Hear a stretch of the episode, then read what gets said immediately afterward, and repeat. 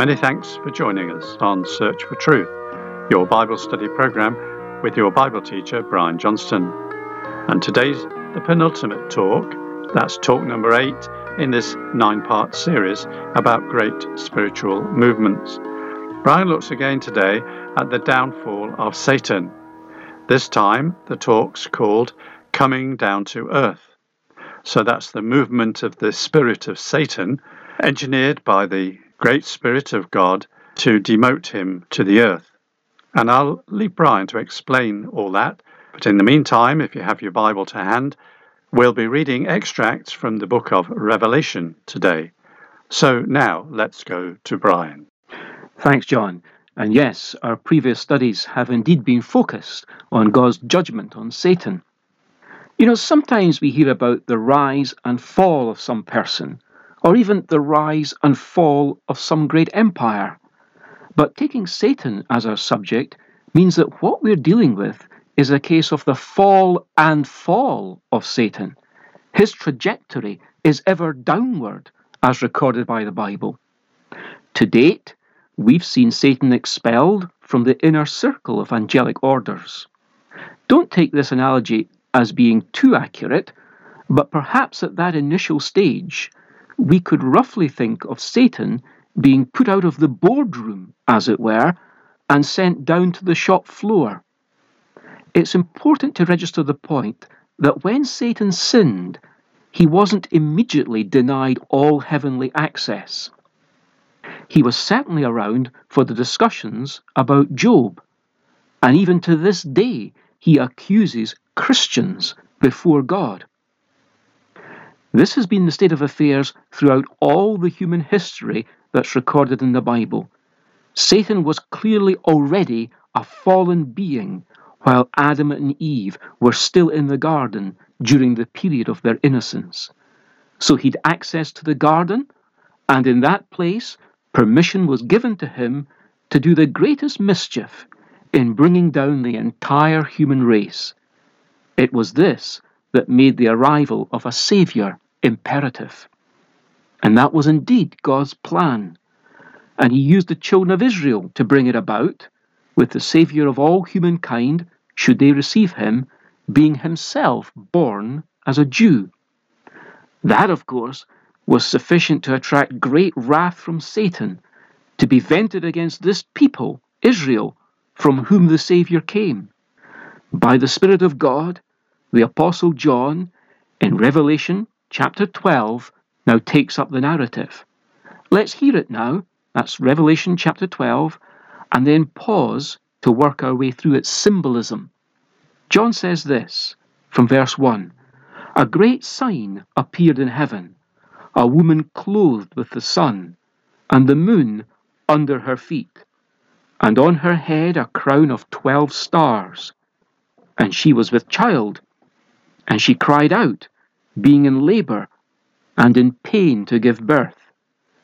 Then another sign appeared in heaven, and behold, a great red dragon, having seven heads and ten horns, and on his heads were seven diadems. And his tail swept away a third of the stars of heaven, and threw them to the earth. And the dragon stood before the woman who was about to give birth, so that when she gave birth, he might devour her child. And she gave birth to a son, a male child, who is to rule all the nations with a rod of iron. And her child was caught up to God and to his throne. Then the woman fled into the wilderness, where she had a place prepared by God, so that there she would be nourished for 1,260 days.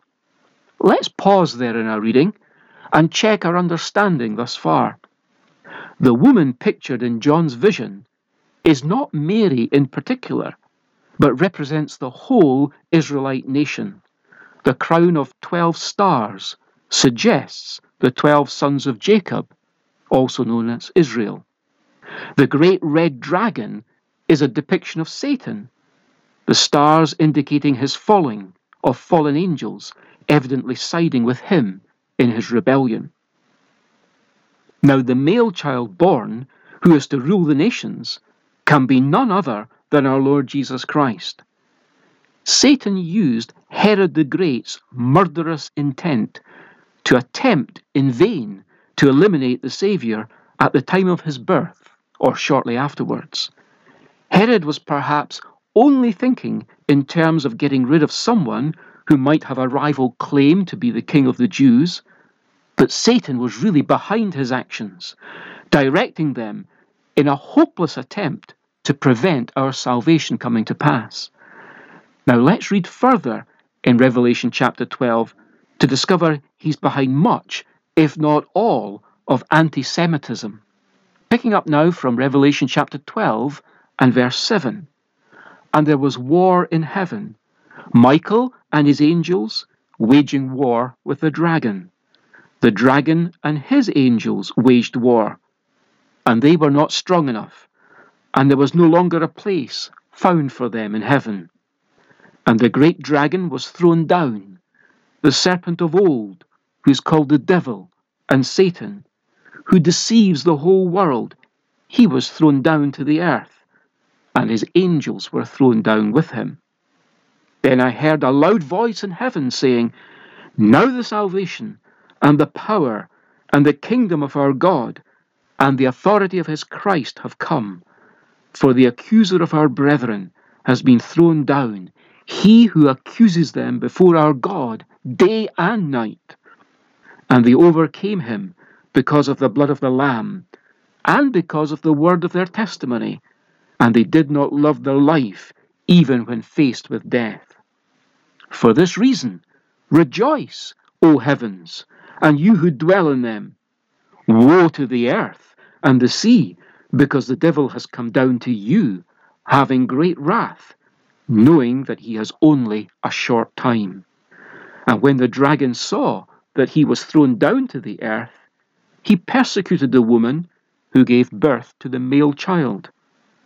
But the two wings of the great eagle were given to the woman, so that she could fly into the wilderness to her place where she was nourished for a time, and times, and half a time, from the presence of the serpent.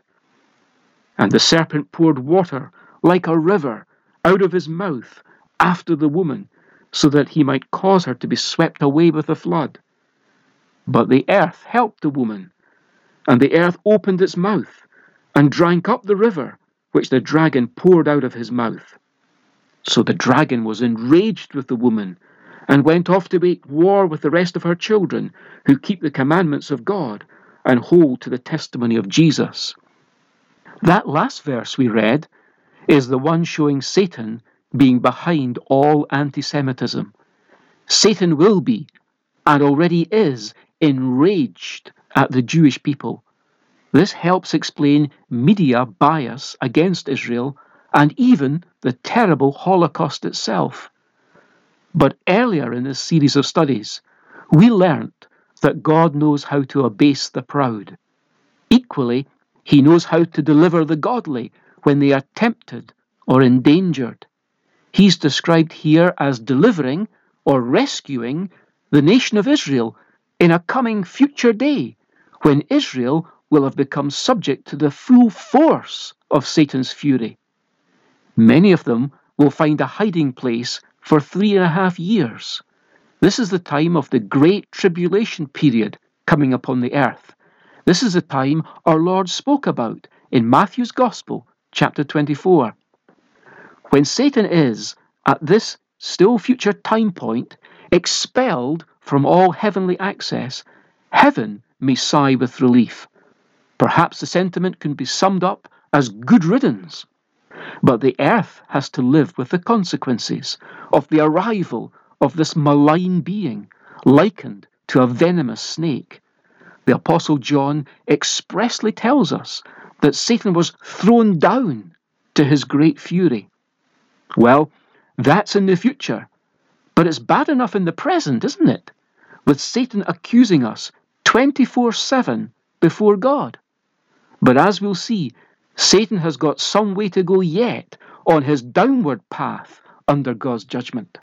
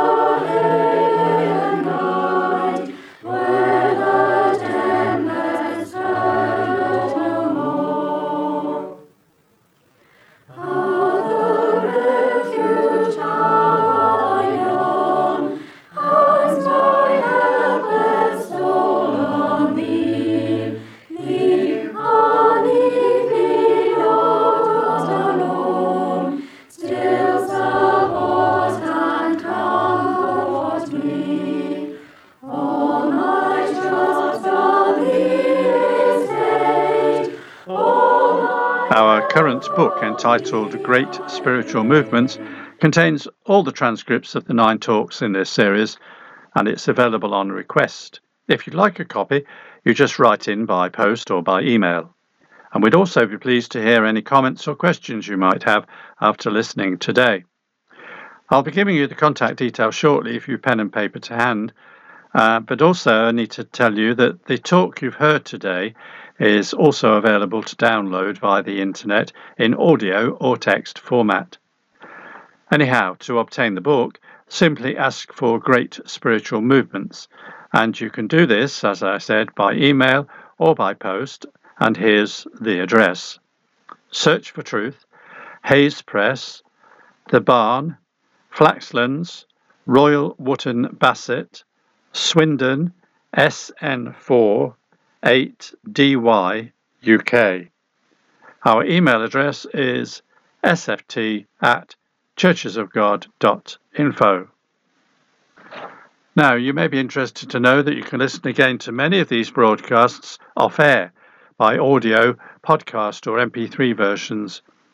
If you go to searchfortruth.podbean.com, you can browse the list of previous talks, which you'll see has been sorted into categories, and that'll help you to find what you're looking for. And also by looking up churchesofgod.info forward slash media, you'll find our church's main website where you can download some actual programs and their accompanying transcripts, as well as accessing other helpful material and finding out all about us. You might be interested to know as well that many titles of Search for Truth transcript booklets have been turned into ebooks, and they're available at amazon.co.uk forward slash Kindle hyphen ebooks. And when you're in the Kindle store, just type Search for Truth, Brian Johnston, uh, into the field, and you'll find them. And finally, look out for Search for Truth featuring on uh, www twr360.org. And uh, we're excited that this will give you yet another excellent way of getting to hear again what you first heard here on air. So it's been great to enjoy the pleasure of your company today. Many thanks again for your interest in these Bible talks, and I hope you find them helpful and interesting. So please join us next week to hear the final talk about the downfall of Satan. It's called appropriately The Endless End. So until then, it's very best wishes from our Bible teacher Brian, our producer David, our singers, and me, John. So cheerio, and as always, may God richly bless you.